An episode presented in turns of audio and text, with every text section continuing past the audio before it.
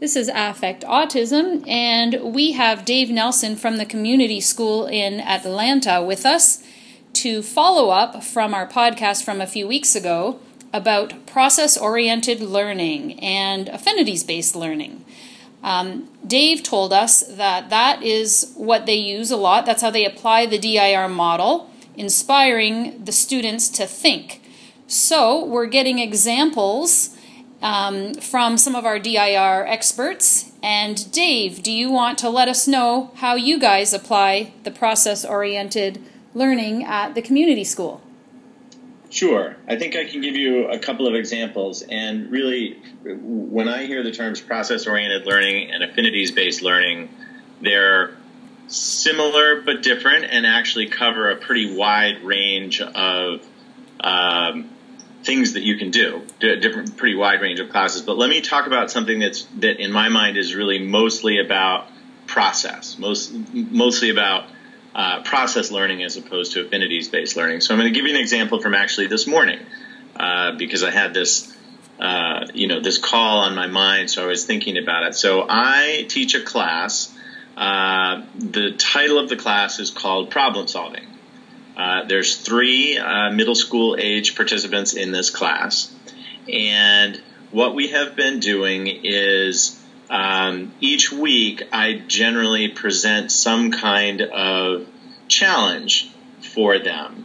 Uh, depending on the week and how I'm assessing where each student is, it, it might be something more challenging or something less challenging.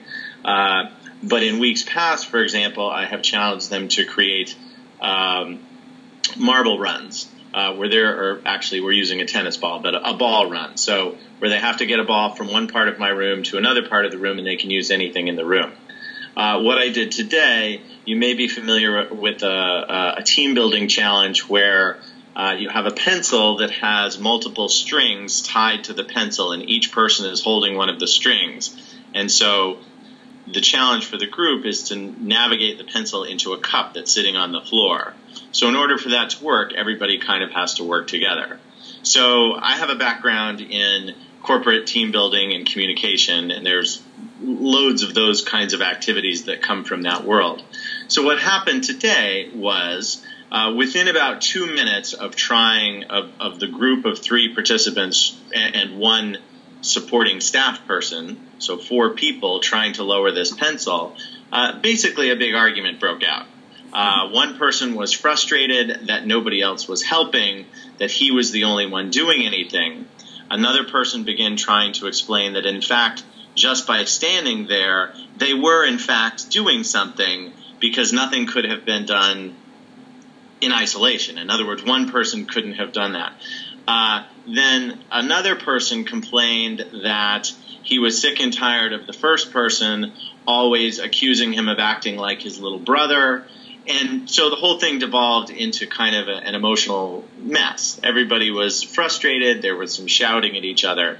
So, um, in that moment, as difficult as it is for me to manage it as a as a teacher or a leader, I also know that I'm right where I want to be in terms of this whole idea of process oriented learning because the pencil and the cup is essentially just a medium for the work that really needs to be done. Because the work that needs to be done for these three, and I'm going to lump them all together, they're very different and you know unique in their uh, in their individuality. But um, the work that they all need to be doing is focusing on emotional regulation, on co-regulating with each other, on communicating their point of view and recognizing that their point of view is not the only point of view. Uh, so we created a situation that was exactly perfect for that. Now, it blew up a little bit larger than I had expected, more quickly than I expected. But at that point, we simply abandoned the activity. We sat down. I gave everybody sort of an opportunity to cool off in their own particular way. And then sometimes that means me changing the subject or making a little joke. Sometimes it's just sitting quietly. But it's always a lot of me kind of reflecting the affect that I see going on in the room. It seems like you were really frustrated about that. I heard, I could hear you yelling, and I know that meant you weren't happy with what was going on. So whatever it happens to be, I'm trying to help everybody feel empathized with and attuned to, and then as much as possible help them re-engage with the other people in a conversation about what happened. Uh, so just to kind of give you the the denouement of, of this activity, uh, two of the participants were kind of, of of the same mind that the third participant was just too rigid and expecting that he, you know, his view should be uh, treated as the only view. Uh, and the person who had been kind of rigid and demanding really had to work hard to absorb that feedback and acknowledge that the way he was acting was actually pretty off putting to the other people. And he wasn't able to get all the way there in this conversation, but we had a lot of opportunity for all of them to be sitting in discomfort and ultimately to get a lot better at staying communicative and staying perspective taking in the midst of that discomfort. So for me, that is the essence of process learning. We could have been doing anything. We could have been building ball runs. As it turns out, we were trying to put a pencil in a cup. Wow, that's that's such a great example. And um, when you started, of course, the first thing that came to my mind is, wow, my son would love to be in that room because he loves marble runs and he loves those videos on YouTube where the balls go and through all the maze and everything. So I thought, how fun is that? Um, and realizing that you quickly shifted to um, mastering those early DIR competencies of, you know, having being not only being self-regulated, but as you said, being able to co-regulate not just with an adult and caring person, but with peers as well. So that made me wonder what um, functional, emotional, developmental capacity area these children are generally in, because it seems like to be doing that kind of task, they must be up, you know, up in the four, five, six range. Sure. This particular group is, um, yeah, a relatively talkative group. Certainly has some capacities in level five and level six. Um, at the and again, the three are not uh, by any means exactly the same. Uh, but several of them also are very quick to drop out of anything. They're very conflict avoidant. So even just down at level one, their ability to be regulated in the midst of any kind of um, any kind of challenge at all is uh, so one of them, for example, anytime he gets nervous, the first thing he says is, "I'm going to take a nap," and he lies down and starts to close his eyes.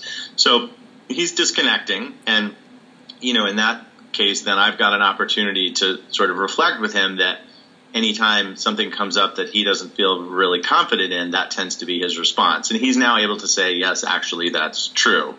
Um, so some of them have some uh, fairly significant constrictions, you know, down in, in level one, but most of them have pretty good mastery in terms of their engagement and their basic reciprocity. Uh, level four, shared social problem solving, is where the my rigid guy is really stuck. It's sort of his way or the highway. He's super bright, has a lot of good ideas. He's generally right about a lot of his ideas, and he can think at a very high level, accepting that ability to integrate other people's ideas into his own. Um, so for this particular group, I think some people that we work with, it's you're kind of pushing up through. You have mastery at lower le- at some level of mastery at lower levels, and you're and you're pushing up into the next level. For this group, there are uh, there are pockets and gaps. So people who have some capacities at relatively high levels, level six, even level seven, eight, you know, up into kind of self-awareness, but who still have difficulties with regulation and in particular with shared social problem solving. So I would say this class is really about working on level four. Um, how do I navigate the world and interact with other people to solve problems, get things done, um, and get to a particular goal?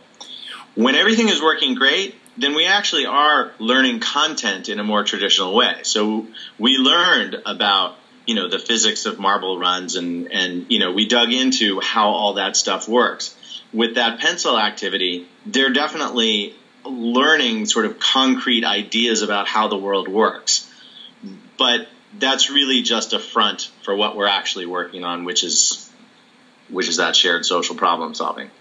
And do you find that doing activities like this over and over, um, not the exact same activity, but different types of activities where they do have to um, consider what the other person is thinking. Is that how you really work on that particular challenge that you described in that particular boy who has a hard time taking another's perspective? Because I hear that as a common um, challenge from other parents that their child is really has a really hard time um, not um, going along with when the group wants to do something else or doesn't want to do what they want to do. Is this the way to work towards that?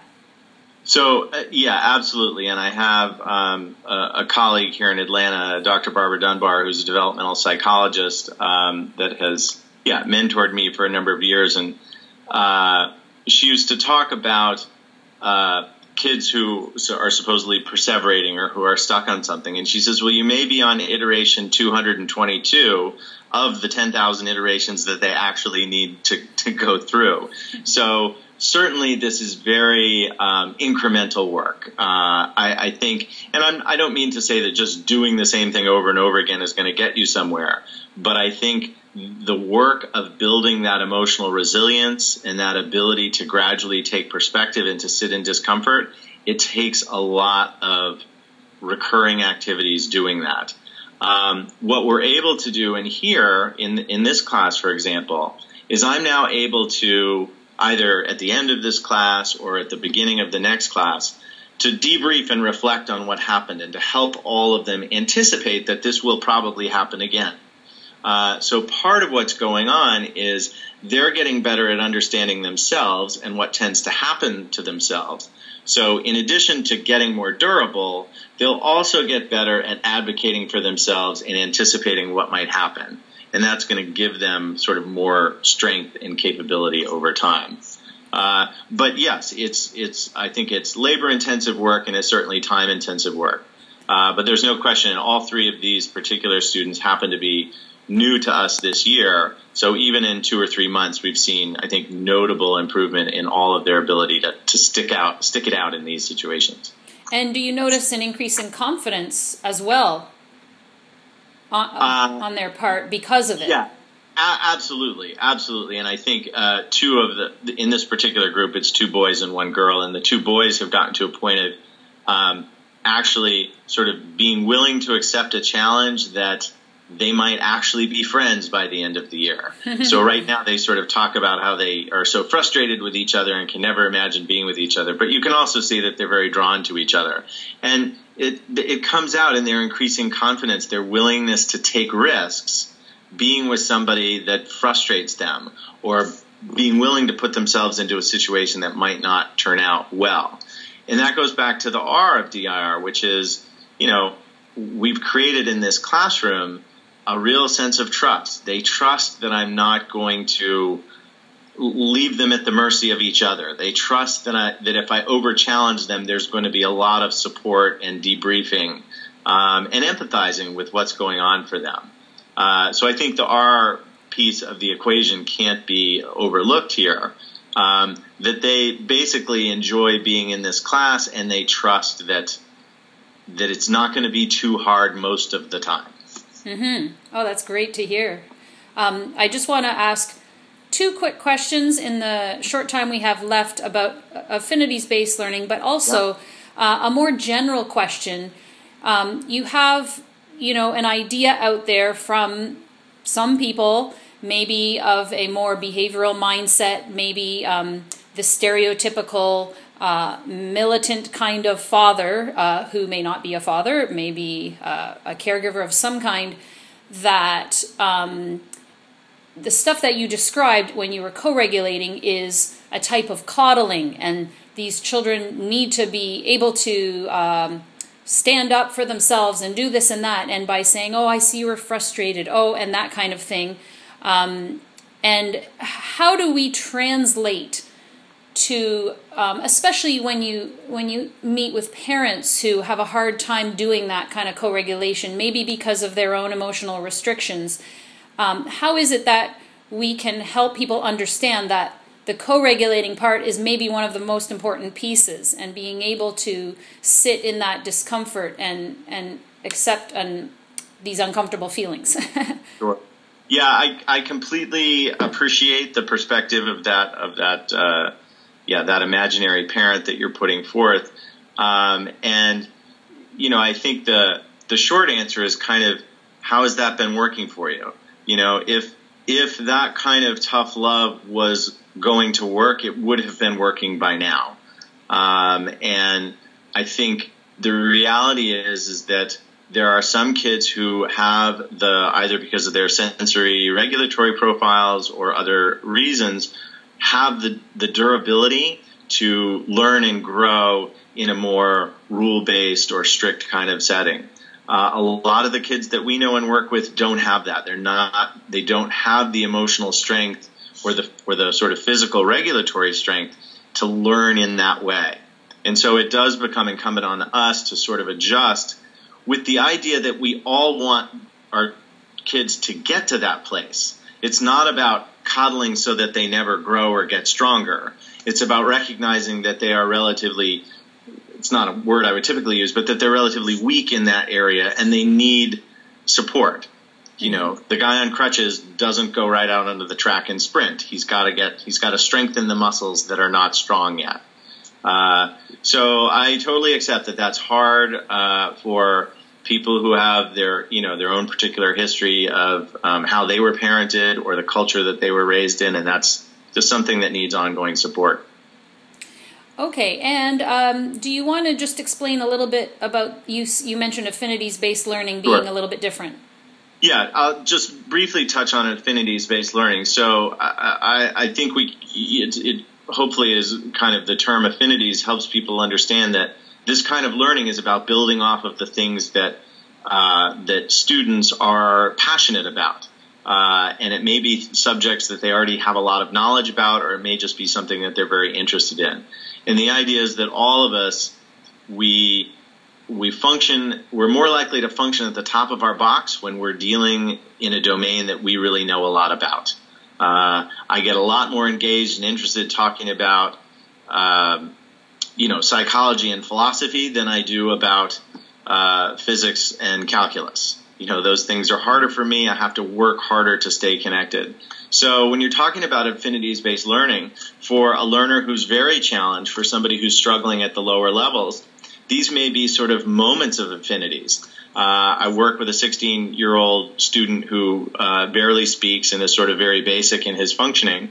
Uh, and he really likes Michael Jackson. So we spend a lot of time turning on and off Michael Jackson songs and dancing to those songs. It's something that he's passionate about. And the idea of saying, well, let's put that away so that we can do the really important work, it doesn't make sense. And as it turns out, I see this kid in the context of a public school. And sometimes when we have gone in to see him in his public school setting, before we take him to the room that we work in, he has been belted down into the chair so that he will stay at his desk. So we're actually sort of really building on the thing that he's passionate about. But affinities based learning can also be a really deep dive into World War II or some very erudite subject, and it really depends on the developmental and cognitive level of the person you're working with. But the basic idea is that you're just like floor time. You're starting with where somebody is, you're building on what they really care about, and that gives them the best opportunity to function at the top of their developmental box. Excellent. Well, I can't thank you enough for giving us uh, a little bit more elaboration on some of the stuff we touched on in the podcast about the community school. So thank you so much, Dave Nelson, for being with us today. Absolutely. Thank you.